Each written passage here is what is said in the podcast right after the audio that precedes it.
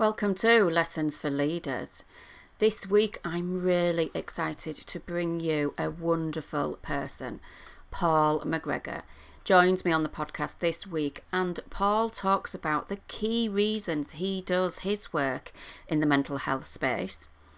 We talk about the sliding scale of mental health, the biggest mistakes that he sees in organisations, so that you get some insider tips on what to look at first. We talk about the big thing that can help you to tackle the mental health stigma. And finally, Paul leaves you with the one thing that he says we really need to think about. And actually, it's one that I wholeheartedly agree with. So tune in, listen right to the end. There's a ton of gold in this episode.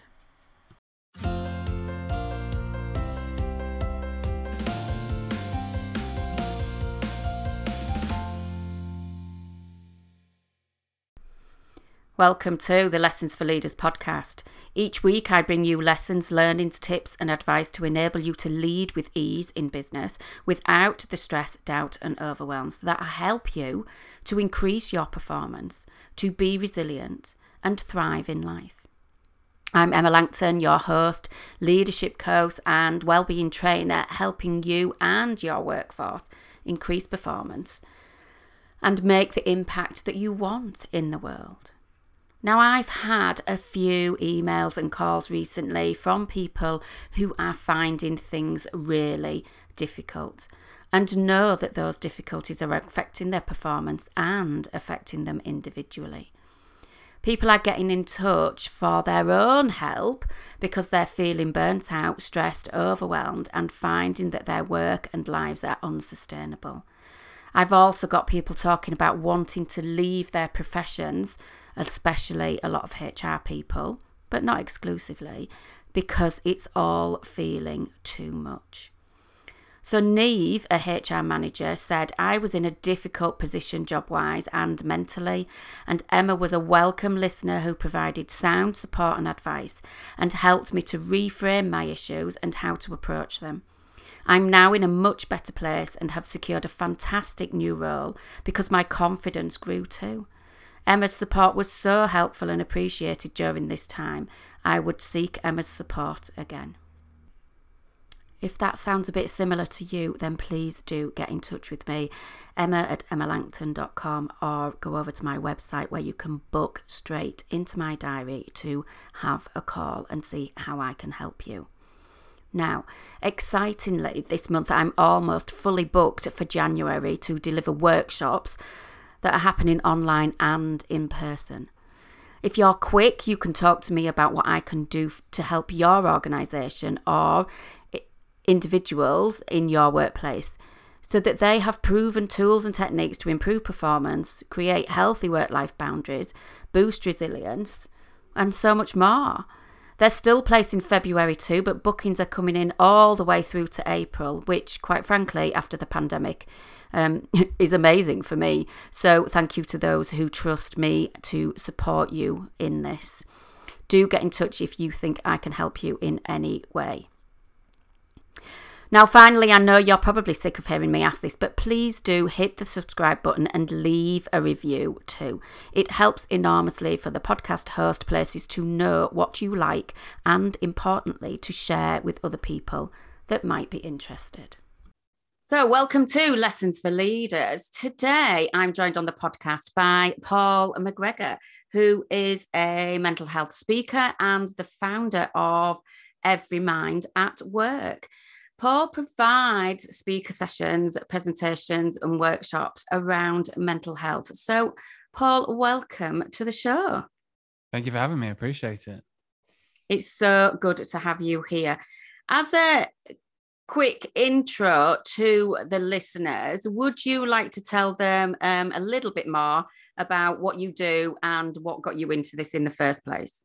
Yeah, of course, no worries. So, um, current day job, as you said, is um, running Every Mind at Work. We we launched about two years ago, and we're now a small team of about 12, 13 of us, and we partner with organizations to help them with mental health. So from the likes of helping them with well-being and mental health strategies to delivering talks and presentations to training and workshops. And and one of our key products that we first launched with was was an app. So really our partnership is just trying to um, provide more support to hr when it comes to mental health. And and our mission really is to help employees feel safe to talk about their mental health because one of the biggest challenges that we're up against is the stigma still you know stigma of, of mental health specifically when you then enter into the workplace and that stigma is kind of amplified. Um and yeah aside from that um you know i've been doing talks and delivering workshops on mental health for the last six years. As you've highlighted it's a, a real personal passion of mine if you want to call it that which is all led by personal experience which i'm sure we'll sort of jump into. But um yeah i, I enjoy it. Let's just let's just say that I, I enjoy the work that i do however strange that might sound at this stage Totally get you completely. It's funny, isn't it? It's always easier to do work when you're really, really passionate about it, isn't it? And then when but when there's a bit of a personal drive there, I'm actually really rubbish at um, sharing bits of my story about how I um, really got into all of this. Um, but I think you do it really well and um, managed to almost use it as a really, really good springboard, I suppose, and particularly around the stigma and around men in particular. So, do you want to just share a little bit more about that? Yeah, for sure. Yeah, like you say, it's you know, it's a personal experience that I share on all of my talks, and there's a a certain person that drives every mind. You know what I say to to to some of the team sometimes, and and I've I've shared it a couple of times. Is there's a an employee that that no one essentially knows about. I'm someone who who drives the organization, and and that that person's my dad. Um, you know, one of the key reasons why I do this work in the mental health space and and I share my personal experience and that passion um, that I have, it comes from, you know, my dad. Sadly, he was someone who we never really knew um, was struggling with mental illness until the day that it became almost in a crisis place for him. And um, you know, he was someone who was did very well at work as an engineer, was qualified physiotherapist, psychology degree, read self-help books, run every day, meditated, you know, a sort of individual that you never would have imagined would be dealing with any struggles with their mental health. Um, until the day that, as you, as I say, his behaviors changed. He was telling us that he was struggling, and and I, I explained that moment as like a breakdown because it happened so quick. Um, and he was diagnosed with clinical depression um, within, you know, we got him a doctor's appointment straight after he was quite open about struggling. And my dad battled that for about six months. Um, we spent four and a half months in a mental health unit. We had suicide attempts, and it was a very sort of hard six month period because no one really knew what to do or what to say or any of that. Um, and sadly, you know, my dad's journey ended there. Um, he sadly took his own life um, on the 4th of March 2009. He was 45, I was 18 and I just didn't deal with it very well. You know, it's it's. I'm sure we'll talk about it later when you're talking about men's mental health, but the way that I dealt with the emotion from my dad was the same way my dad dealt with the emotions that he had, and it was that bottle it up, went to a nightclub six days after, um, went straight back to work, just very much don't talk about it. And you know, three or four years later, I found myself in pretty pretty bad place. You know, depression, anxiety, desperate for help. Um, but yeah, fortunately, and I, I, am very fortunate, I had help through therapy, and I met an amazing therapist called Anne, and you know, I was ten years later now, and I'm very, very grateful for that because I think my life would be massively different if I didn't have that.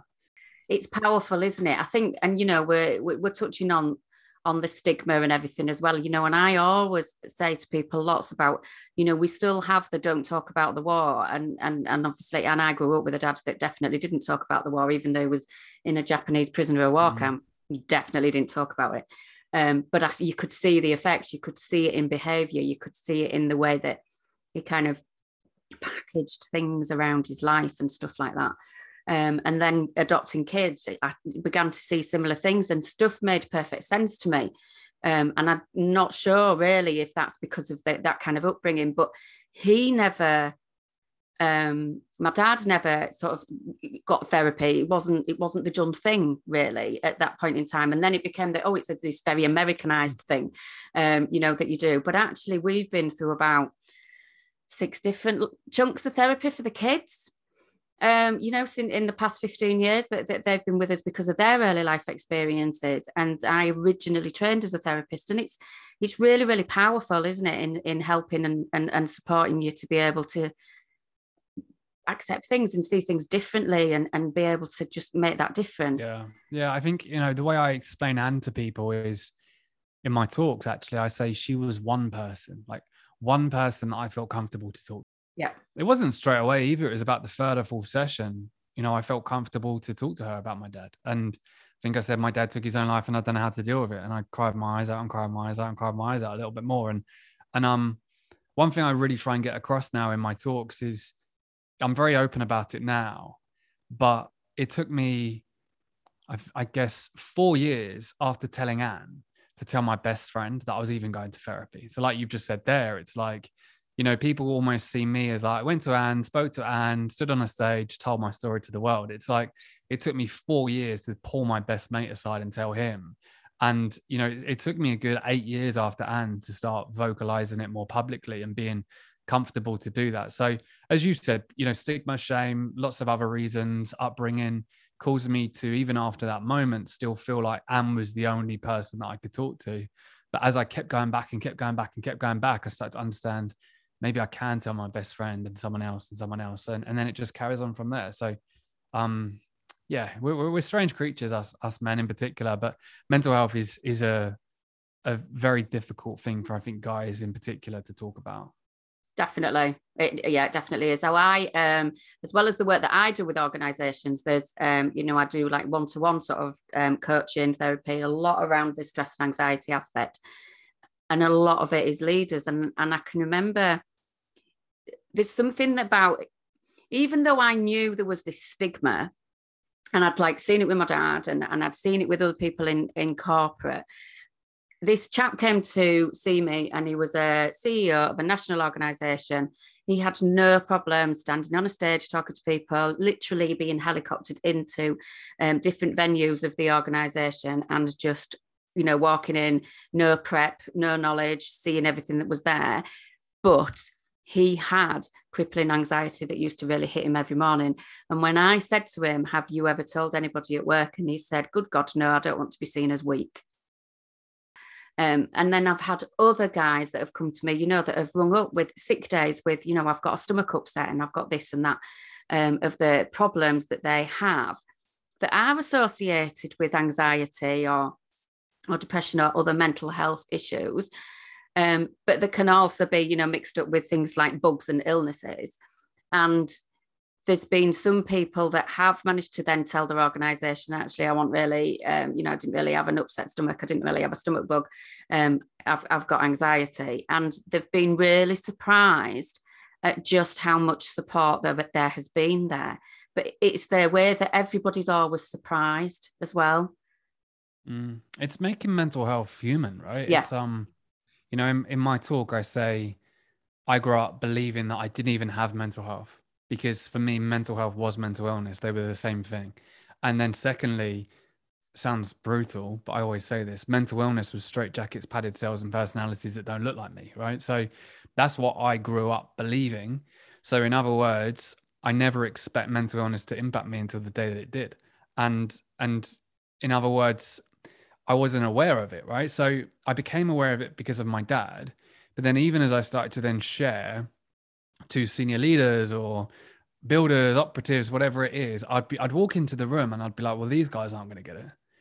They're not going to get it because they're builders or they're senior leaders, right? But I would leave the room completely shocked that oh they do get it. And then I started to think, well, actually, of course they get it because we're all human, right? We've all got challenges and experiences, but people need to see mental health in in the human way rather than the potential sometimes scientific way or the way they see it on the TV and the newspapers and how we've been brought up. So as you said, it's as I share more and more now, I'm always always going into every session thinking to myself, well, if I can encourage a few of them to share, I know that them people that will share will encourage more and encourage more, and encourage more, and it's yeah, you know, and equally now, as I've been doing this for a longer time, you get someone message you maybe two years after and say, "Hey, the talk you delivered in our company made me go and get help, and now I'm talking about it." And it's it's staggering to see, but like you say, we need to just remember it's human. Everyone has mental health at the end of the day.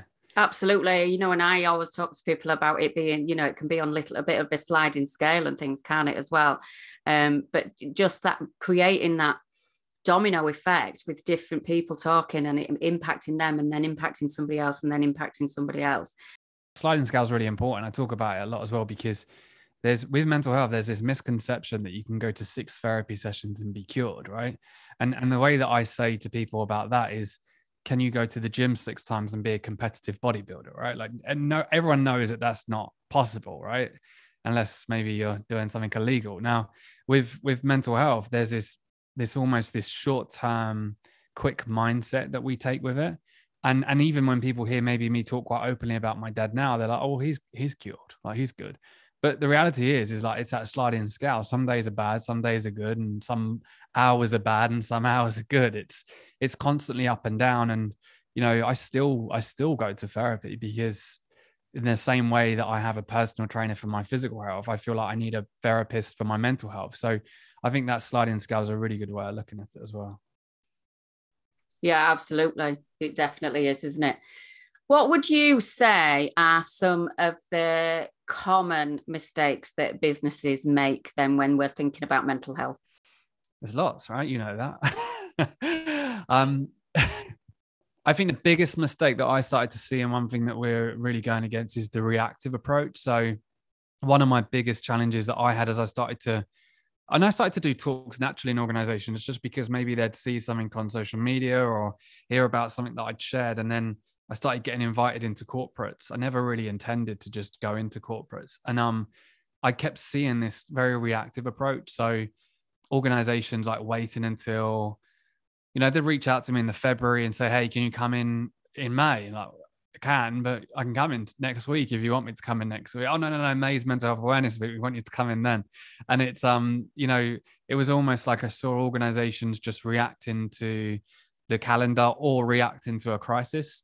So one of the biggest challenges I think businesses have is they say our employees are fine because no one's in crisis, right? And um and we need to start to realize that the ones that we know about may be signed off or are absent or they've been very open and honest about their mental health. Normally those people are in a situation where they've felt like they've had to, right? Or or they've got to that point where they felt like they've had to tell their organization.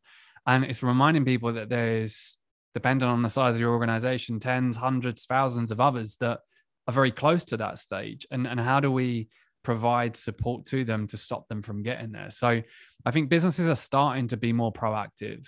Um, equally, a lot of businesses make the mistake of seeing mental health and well-being as this simple thing that oh we just need to do three emails a year and a couple of talks it's you know it's complex it's hard it's individual. You need to really embed it into a strategy and embed it into your culture and everything else. Um so that's another mistake but but also there's plenty of mistakes but this is i think the main one and we've spoken about it already is not addressing stigma first.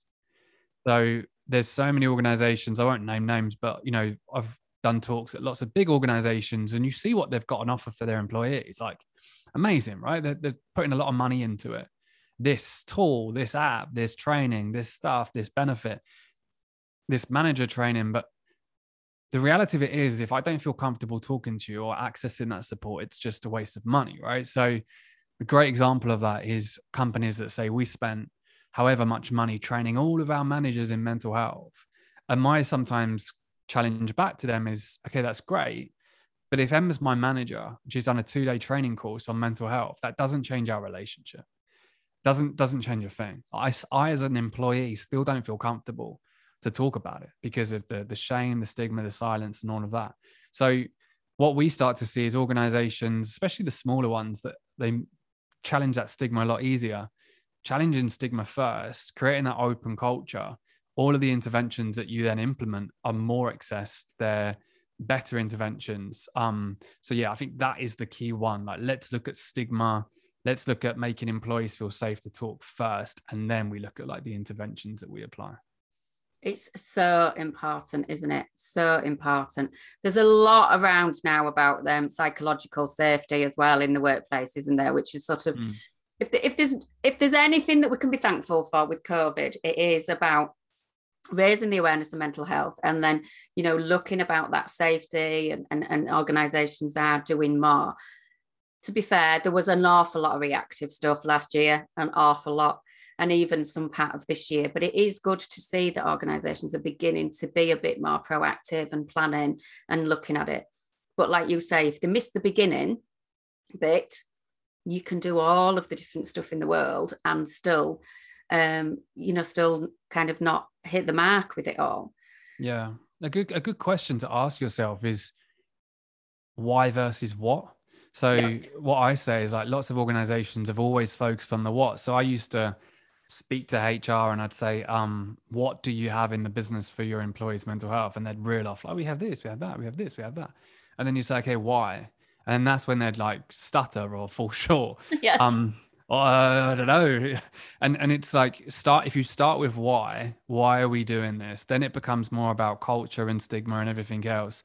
And then the what just naturally fits in. So, you know, that's what we have become, you know, and I'll be honest with you, you know, we launched as an app and during the beginning of lockdown, we was in high demand because everyone wanted an app because an app's in their pocket and they're at home and they can get mm. that mental health support. But what then naturally started to happen is it didn't sit well with me because I was like, we're becoming a tick box for a lot of organizations. So the flip to more of a partner is now every partner that we have, it's how can we tailor what we do to you guys and start with why and then figure out the what. Like if the why is, oh, we desperately need an app and we need this, then we'll do that. But if the why is, um, you know, we want consistent sort of sessions throughout the year and we want, you know, a strategy developed, you know, then we'll start with that. So I think yeah, it's a big question that I think HR and businesses need to start asking themselves is why versus what, if that makes sense.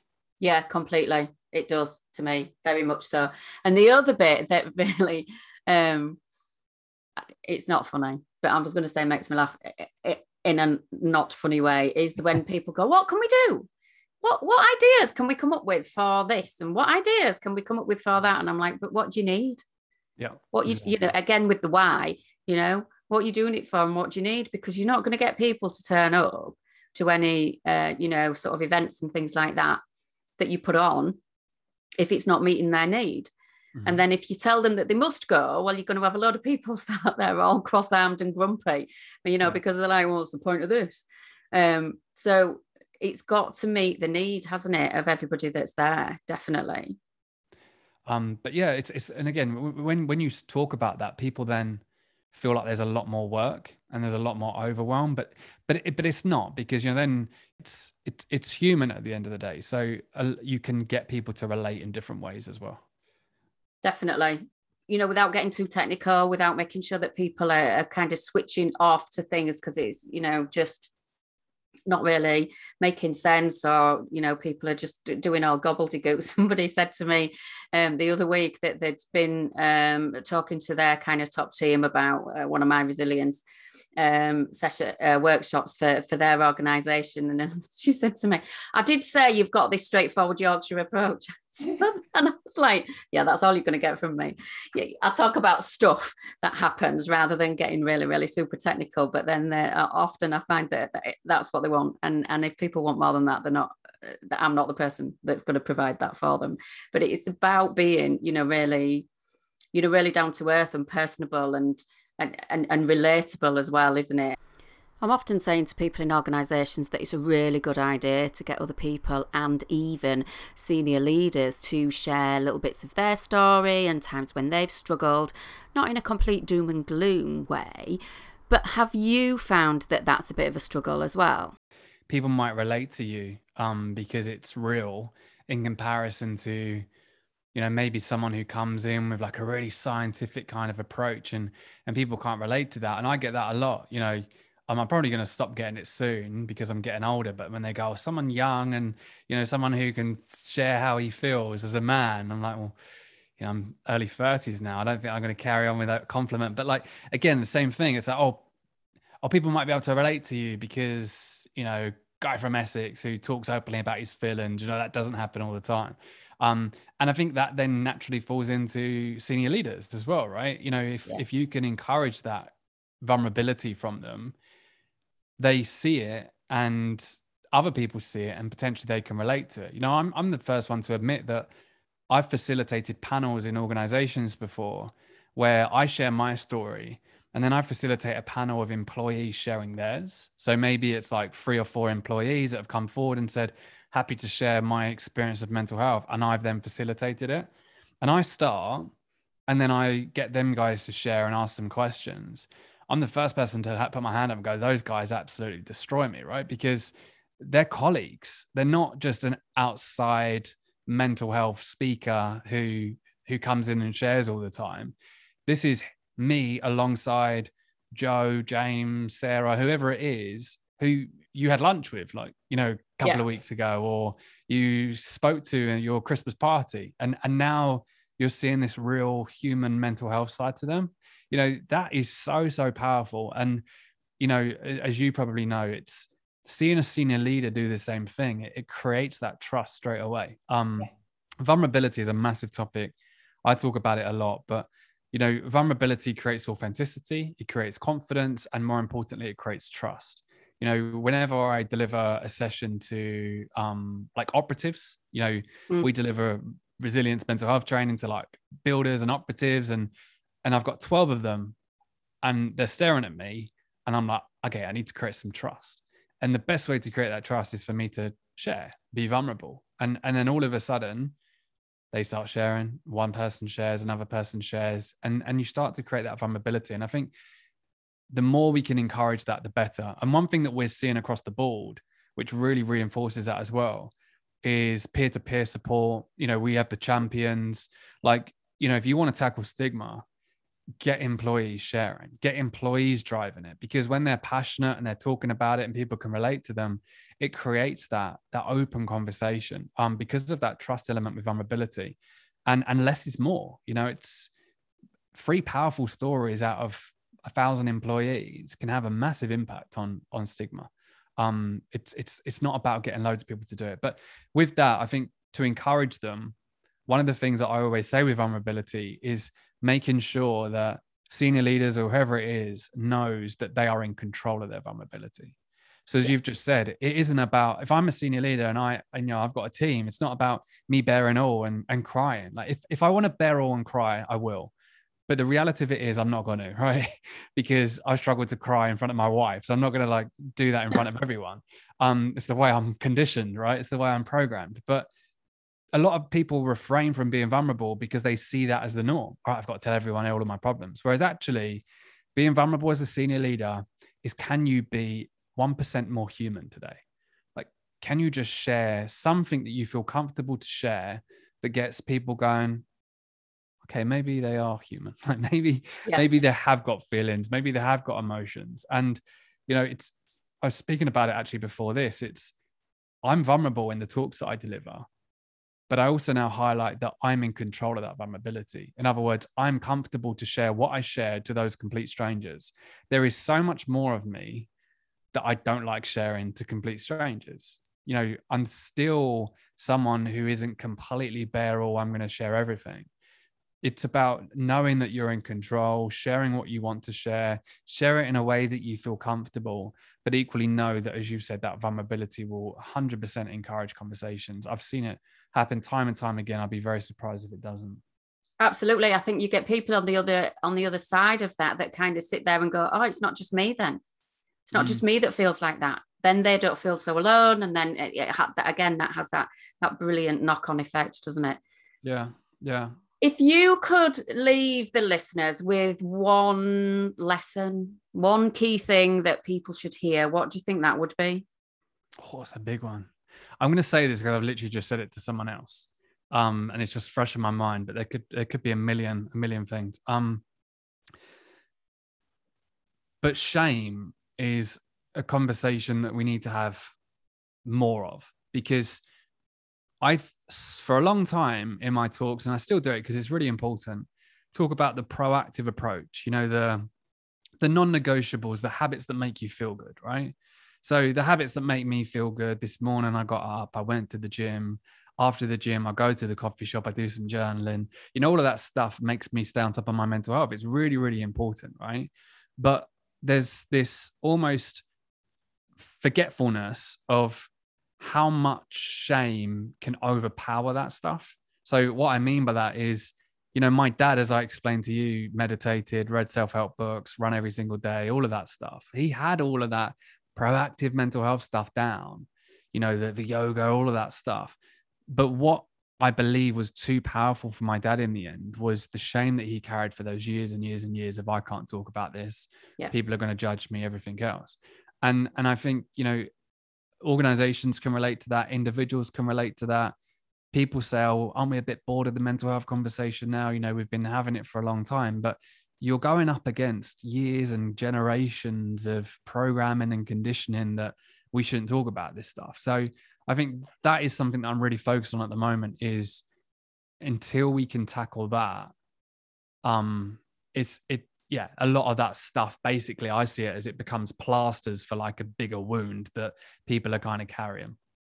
Yeah, absolutely. Shame's another level entirely, isn't it? I, I am often covering that in some of the, the the coaching sessions and even even some of the workshops and things that I do, but it just without the therapeutic background, I possibly wouldn't be able to explain it quite as well.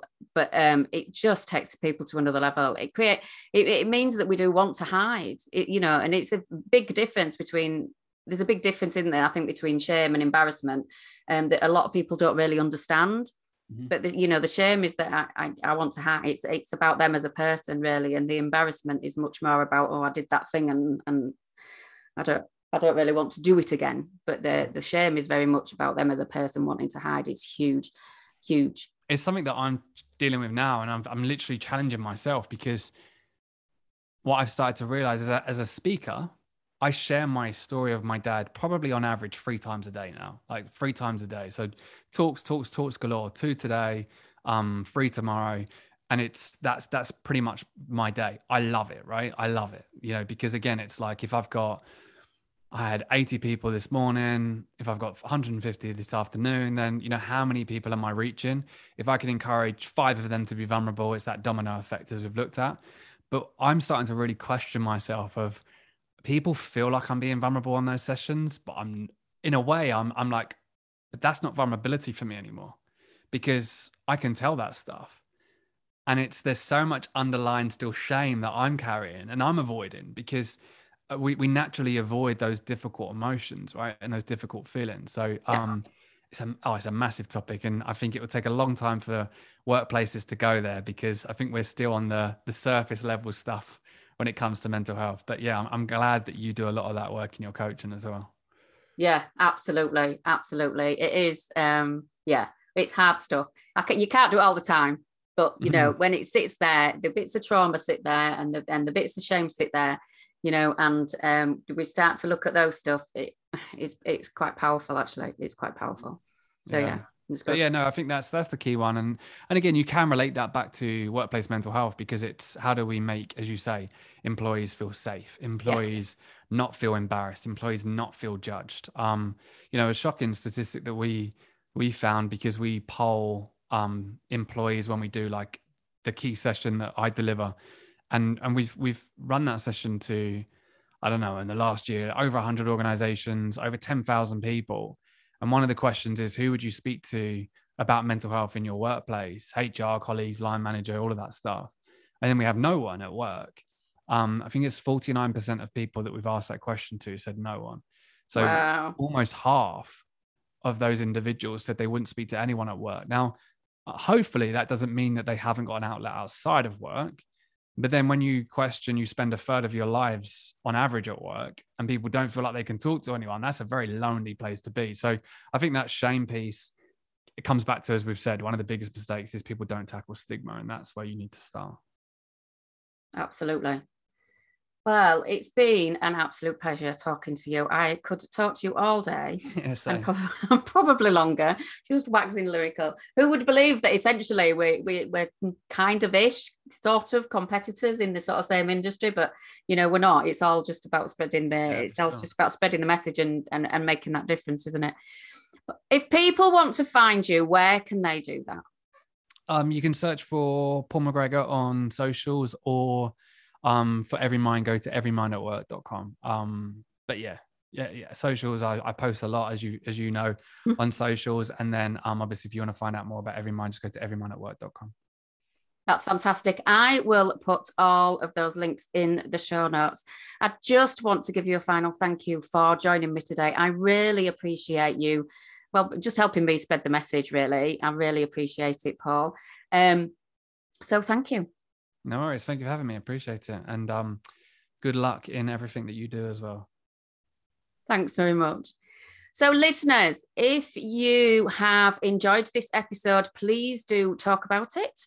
As we've been mentioning, share it on social media. Do tag us if you do that so that we know what your key takeaways are. And then I'll see you again in the next episode.